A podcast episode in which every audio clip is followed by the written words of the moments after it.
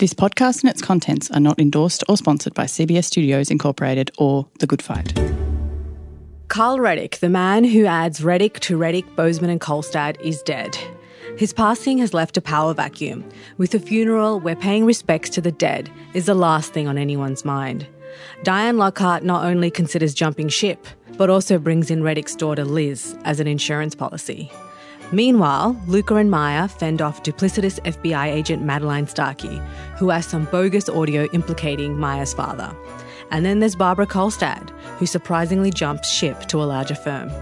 Let the good fight begin. The offer came from someone who betrayed me. Someone who betrayed you once will betray you again. That's a given.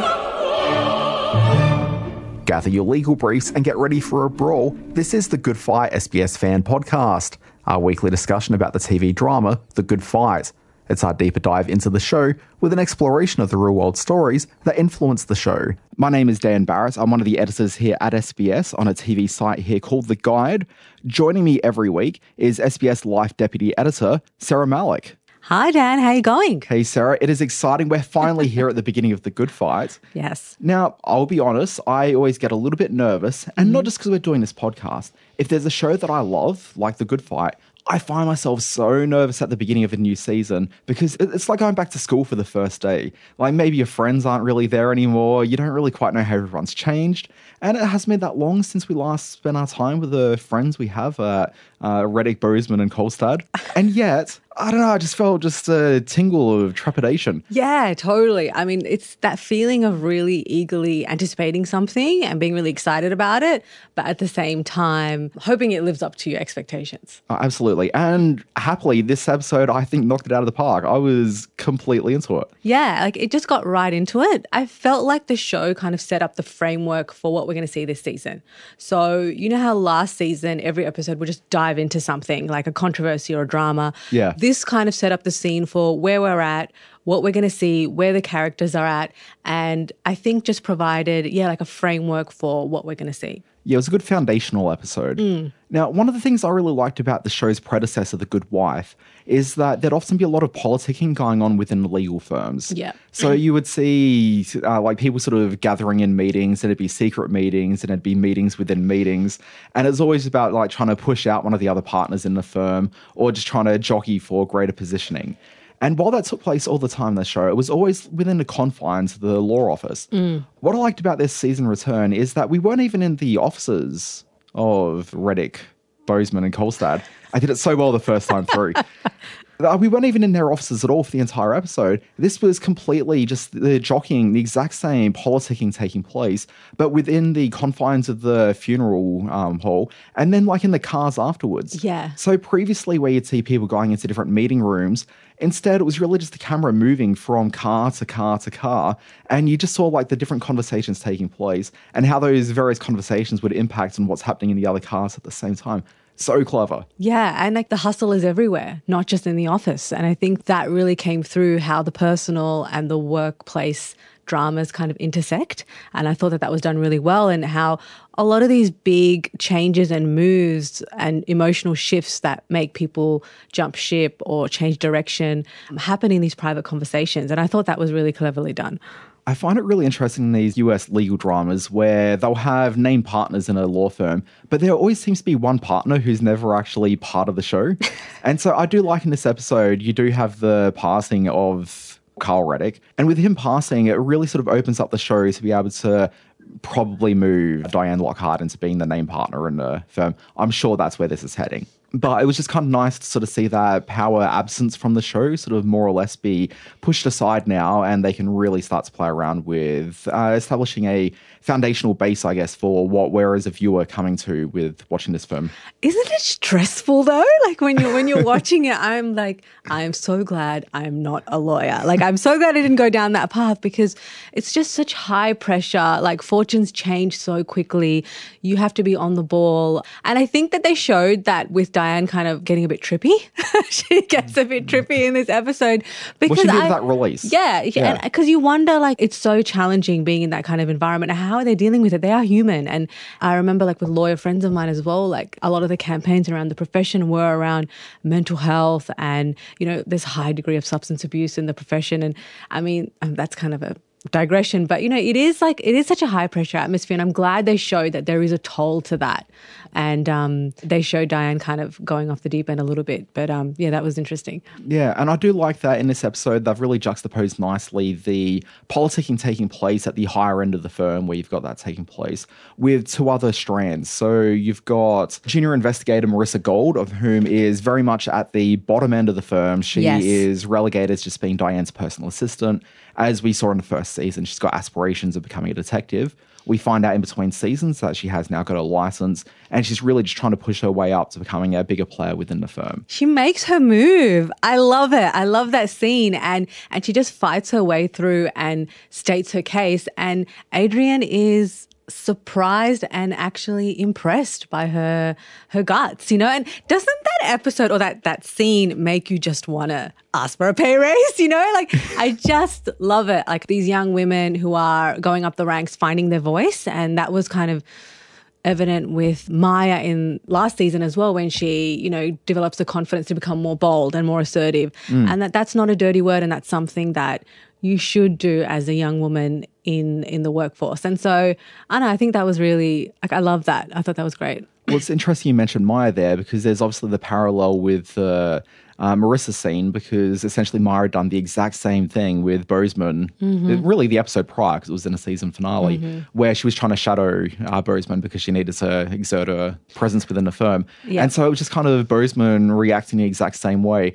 And I think that's really just telling that from now on, when we see a character who wants to really get into Boseman's favor, if they want to carry his favor, that's the way to do it. To really be assertive and push yourself into his narrative. Yeah, and I love how they're showing that the jockeying of all these people as they recalibrate the firm to basically um, deal with all the changes and keep their clients and keep running and the fact that they have to continually do that and recalibrate themselves to be effective but also showing that there's an ethical way of doing that as well so diane meets her former former colleague what's her name the um, older lady I missed her name. yeah. So, you know, she's someone who is one of those fair weather friends, I guess. And basically, you know, um, asked Diane if she wants to come to her firm and then takes Barbara instead.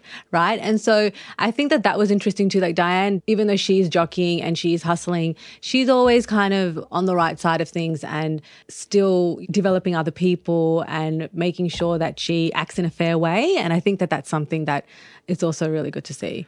Yeah. Now, there's a third story strand taking place here, which is also working in contrast against what's happening with Diane. And while we're seeing Diane at that upper echelon of the politicking, um, at the other end, you've got Maia, of whom it's not quite because of something specifically she's done legally, but like her storyline is very much about the difficulty that a lawyer can get into when they misspeak or they essentially start pursuing a line of defense that isn't really quite right and won't serve them well in the long run. And so while she's suddenly essentially dealing with the sins of her father, it's very much her on trial and her establishing her skills and um, her representative being Lucca establishing her skills in order to say yes i am a lawyer of whom can deal at the level that's needed to start progressing up the chain. So we're just kind of seeing at these two ends as to what's happened and obviously it's personal for maia but this is very much just showing that you know she does have the legal skills to make it in this show Oh man, can you just imagine being Maia? Like how stressful, you know? You got like a crazy family, you're uh, public enemy number one, you're trying to climb up the ranks of this law firm that is, you know, very high pressure. Um, and I think all the stuff around the audio evidence was really interesting too, because it's not only just a commentary on her position, but also like the vagueness of memory and how things can be manipulated yeah now, and it may have been a few days since people have seen the episode. Uh, right, yep. so reminding people about the audio evidence. So, so the audio evidence is basically just some manipulated audio that the FBI give Lucca and Maia in an effort to basically convince Maia to give evidence against her father. Yeah, Um, and it's audio between the father and a mystery woman. yeah, and um, I think this has been a really interesting theme in the show. Also, last season, the idea of fake news or fake information. Um, So the fake audio basically, you know, sends Maia into a real funk. You know, she thinks, "Oh, my dad has been unfaithful. He's lied to me," and almost she's kind of going back down through her memories and almost creating fake memories because she's trying to make sense of the tape. And so um, they investigate and they find out that this is something that is completely open to manipulation via technology. And I think that that's something that, as a journalist as well, I find really interesting the idea of what is true, what is not, how things can be manipulated, and the cybersphere and how that kind of leads to so much confusion when it comes to, to, to what's real and what's not. Yeah. Now, the idea of false memory is kind of interesting mm. because through the storyline, you see Maia, she's trying to remember this woman that was part of her life as a teenager. She remembers it was her tennis coach. My parents didn't want her to coach me anymore. They thought. They thought you were getting too close. Yeah. And I wonder what that's about because they never really sort of delved too far into that. Yeah. Because one of the things you're seeing through her memories is her seeing their tennis coach naked around the house a couple of times. Yes. Now, there's a few things that could be happening here. One, uh, this is obviously going to be Maia as a young teenager of whom is starting to figure herself out sexually. Mm-hmm. So maybe these are false memories she's sort of created of a tennis coach that maybe she was just a bit fond of. Yeah. Okay. So, I mean, there's maybe that sort of playing a role Yeah. here. You don't know. Yeah. Maybe they're authentic memories. Yeah. But I mean, also, it could be something sort of to mask the psychological damage of the affair of which she was witness between the tennis coach and her father. Where once she started pushing her memories, her father suddenly appeared within that scene. Yeah, I, I thought that was really interesting. Like, you don't know exactly what's happening. And I think that's deliberate as well because Mm. Oh, very much she so. doesn't know what's happening. And I like how they kind of play with that ambiguity. I think that's a good thing. Um, it's the same thing with Boseman and Liz. Like, I didn't, e- that wasn't spelt out. I, you know, you wouldn't have known that Reddick Sr. was Boseman's father in law, but it adds a totally different dimension to their, um, not feud, but they're they're they're kind of, They're dynamic. they're dynamic, yeah. Um, so that was really interesting. Speaking of the romances on the show, yeah. Colin and Lucca, uh, what's happening there? I want, I want more of that. That's all I'm saying. I just want to add that in. Yeah. See, it's interesting because you're the only person I've ever come across who's invested in that relationship. I love it. oh, come on. You don't, you don't feel, you don't feel Colin. You're not, you're not feeling it. Not really. Why? He's the exact same bland presence he was in that first Hangover movie. You don't think they've got this interesting tension? No. I think anytime that Lucca is in a scene, like she brings an interesting tension to whoever she's talking to or dealing with. But yeah, I'm not feeling it there. But also, I the, think it's all right. That's all I'm saying. the thing with Lucca is that there's only been, as far as I recall, two romantic storylines that she's Yeah. Mm. been involved with in the history of the character. So there's one episode in A Good Wife where she has a potential romantic prospect. Yeah. And then you've got the Colin character. In neither episode do I feel any heat going on whatsoever between the two of them. Really? Yeah. Just never happens. Does anyone have any personal life in this show? Like, or do they just basically work like 24 7? that is working.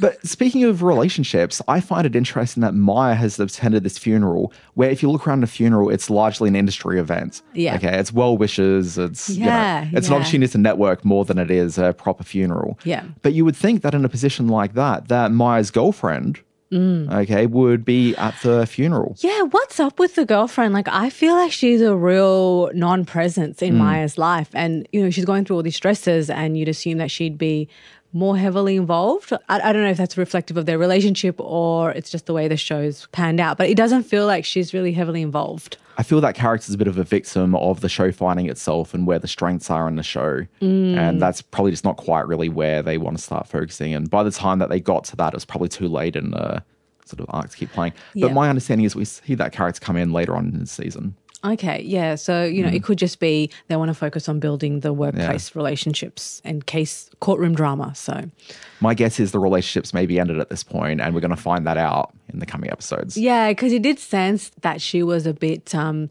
overwhelmed by my situation and Yeah. all the internet attention as well. And fair enough. Yeah, and fair enough. Yeah, fair enough. One of the things I think we both like about the show is they don't really spell things out too much. Mm. And one of the things they don't really spell out too much is they mention Barack Obama's presidential library. Yeah. And at the very beginning of the episode, you've got the guy who's responsible for it, who is talking about Barack and Michelle. And I heard that and I thought that's a bit of an on the nose reference. but as the show sort of revealed itself, you find out it's actually a plot point taking place within the show. Yeah, it wasn't just shameless name dropping. No. Um, Um, and we do find out that the presidential library they're building for Barack Obama, it's something of which the law firm is looking after the legal surrounding that. And they've been using the fact that they have that presidential library as a bit of a calling card to uh, sort of big time themselves a little bit to potential clients coming through. Yeah. So it's been financially viable. But when I was watching it, I realized I don't really entirely know what a presidential library is. Neither do I. Like being the Aussies that we are, it just sounds really fancy. And I love libraries, by the way. I'm such a Yeah. library nerd. So when you said that you were gonna like find out all about it, I was like, I want to hear what Dan has to say. No, that's it. So the only like thing I really know about presidential libraries is from the show Veep recently, where Selina building her Selina Myers being the vice president and then became president in that show. She was building her presidential library because she's reached the end of her presidency, and that's what you do after you finish being president. You make a library? Well, this is what I found out. Okay. So I didn't really know exactly what the deal was, and in Australia we don't really have anything like that. No. Okay, like God. We- we have Why more- don't we? well, in What's Australia, we've got more us? of a continuance of government where the leader of our country isn't really the figurehead that Mm. a US president is. It's so boring. No, I don't know. There's, I think there's definitely a positive to it. However, we don't really have that. And so neither of us knew what a presidential library was. And I presume that a lot of people listening would be kind of a little bit sort of unaware as well. Mm. So I did myself some research. Yeah. So the presidential libraries haven't always been a thing. Okay. Okay. But there are currently 15 official presidential libraries that operate through the US. And it's run by the National Archives and Records Administration. And essentially, what happens within these libraries is all the notes and papers that are assembled during the entire period of the presidency all end up being collected in this library. So, if you want to really get a snapshot of the administration that existed through the time of that president, you can research all that stuff at the library. Oh, wow. Now, the 15 libraries include every president from Herbert Hoover, who's the 31st president, and he uh, wound down his presidency in 1933, uh, to George W. Bush, who was the 43rd president, finished in 2009. And that's going to be the last presidential library which is administered by the National Archives and Record Administration. Now, obviously, there's another president who's just finished recently, and so Barack Obama is now in a process of taking care of his library. He's doing something quite different, though.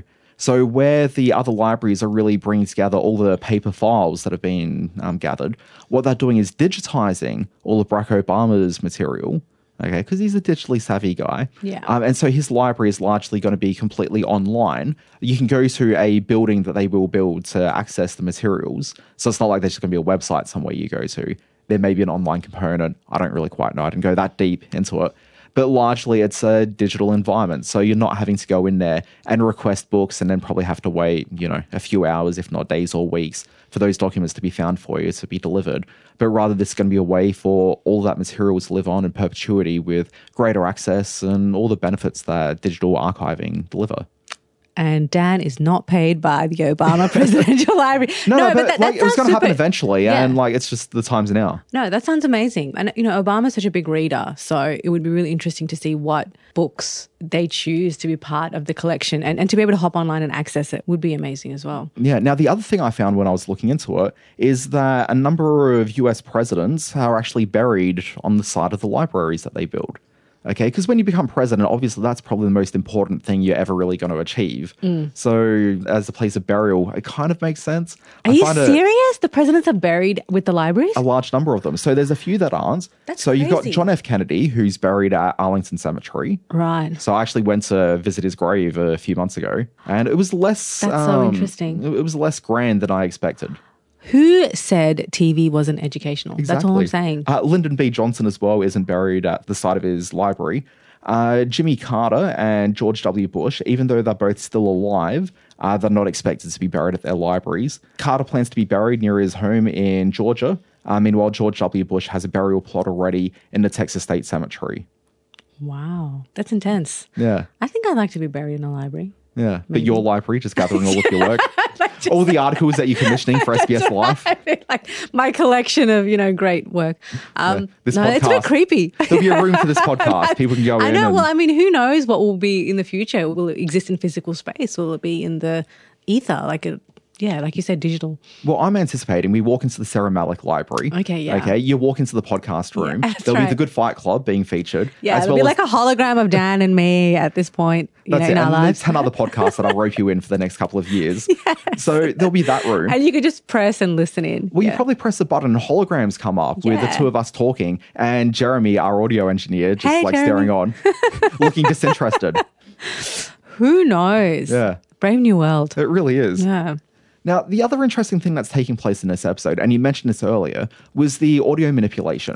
Yeah, that was, I mean, super interesting. I just found the whole concept of it really disturbing and really on point with a lot of the conversations that we're having around news and, and, and what's real and what's not, and fake news, and how easily manipulated information can be. Oh, absolutely. And I mean, we kind of expect that if you hear a conversation between two people, that it's an authentic conversation between two people.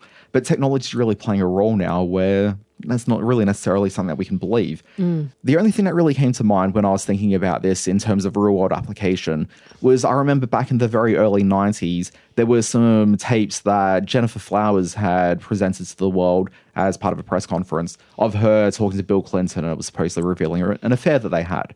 Now, that was kind of in my mind, and, you know, there's sort of the idea that it had been doctored.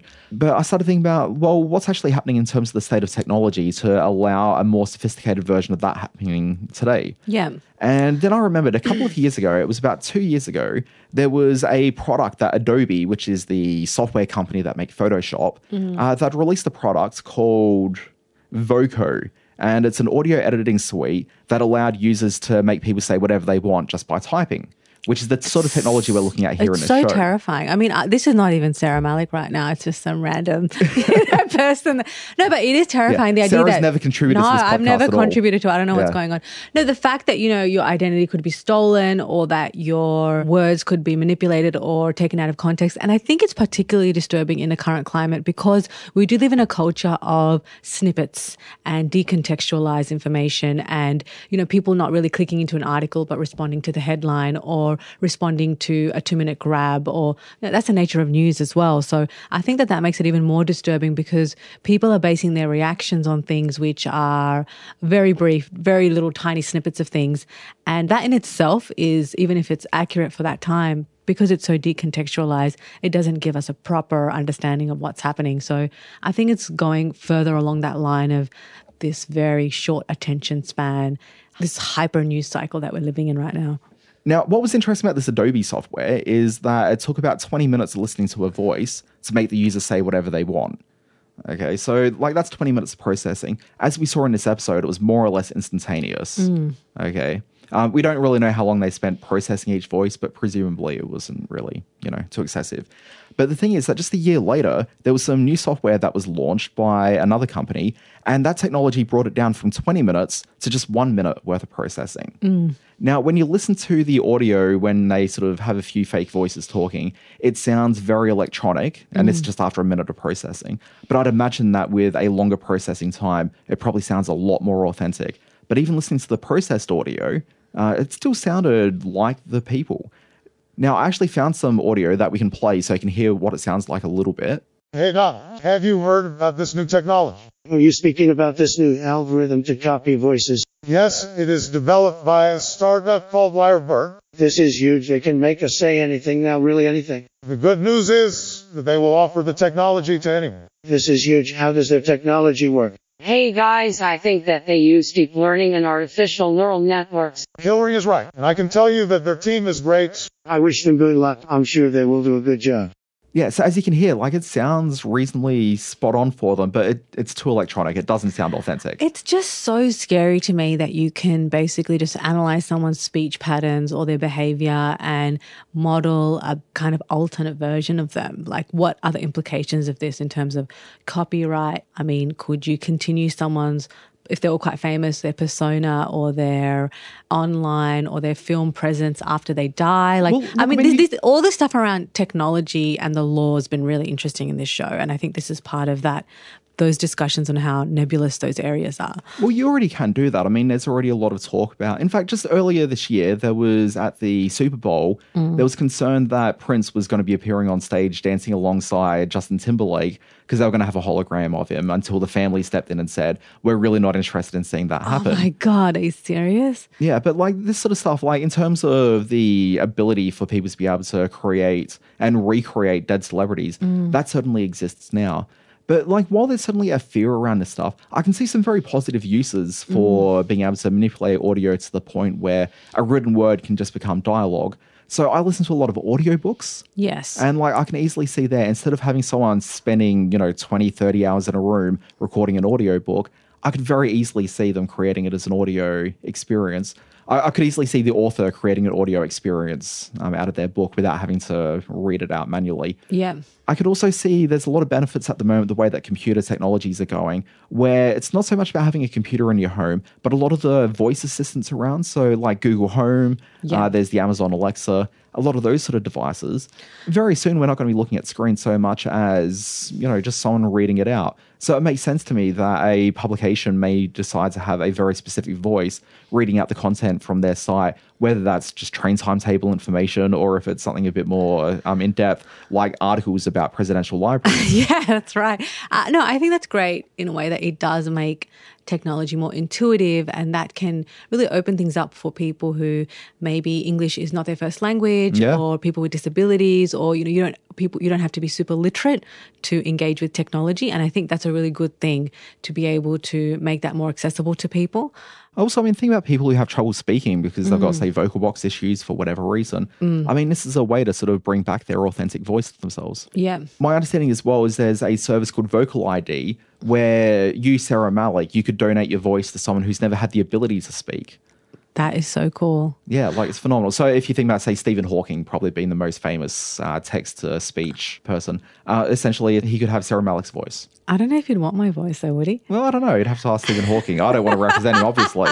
But you know what? If you were going to get a voice of someone to use for yourself, you'd want that voice to be pretty damn good, right? Like you'd want it to have a nice timbre to Yeah. sound good. I mean, I would obviously have the Barry White voice.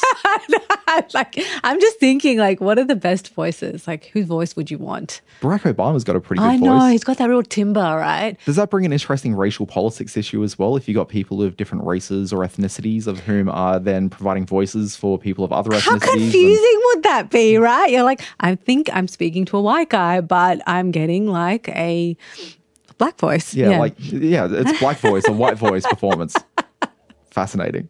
Um, I remember something Jack Ma said recently, and he talked about how because everything is becoming so automated and machines can do more of the labor intensive work that doesn't require creativity or originality, we're really going to see a new economy where those things are, more, are valued more, or that's how you can make your mark when you are doing things that a computer can't.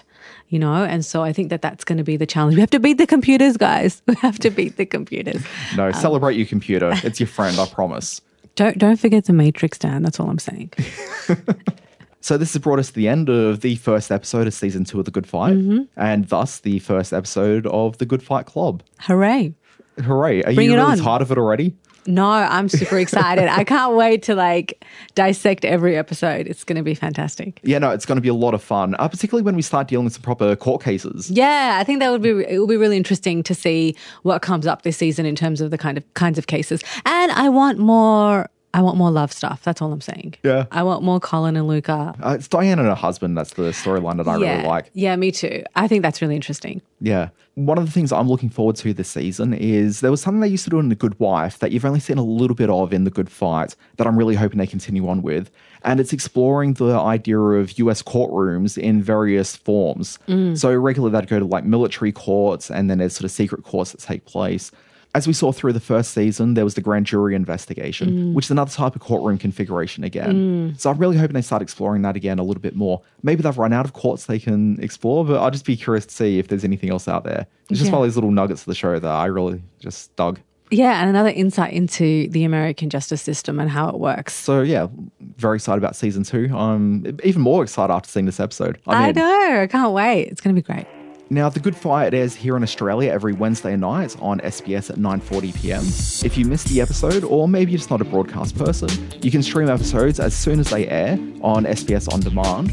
Now, Sarah, if people want to follow you on Twitter, uh, you know, feedback on the show or just explore some thoughts, maybe they want to lend their voice ID to you. Maybe they want my voice. Um, I'm at Sarah B. Malik. That's my Twitter handle. Yep, and you can find me on Twitter as well at the Dan Barrett. If you just want to talk broadly to SBS, there's SBS TV, and that's our TV Twitter handle. If you're talking about the Good Fight, or particularly this podcast, or if you've been watching it on TV, our hashtag Good Fight SBS. Hit us up. Indeed. Sarah, thank you very much for spending some time. Big thanks to Jeremy, our audio engineer. We'll be back next week talk about more Good Fight. Bring it on.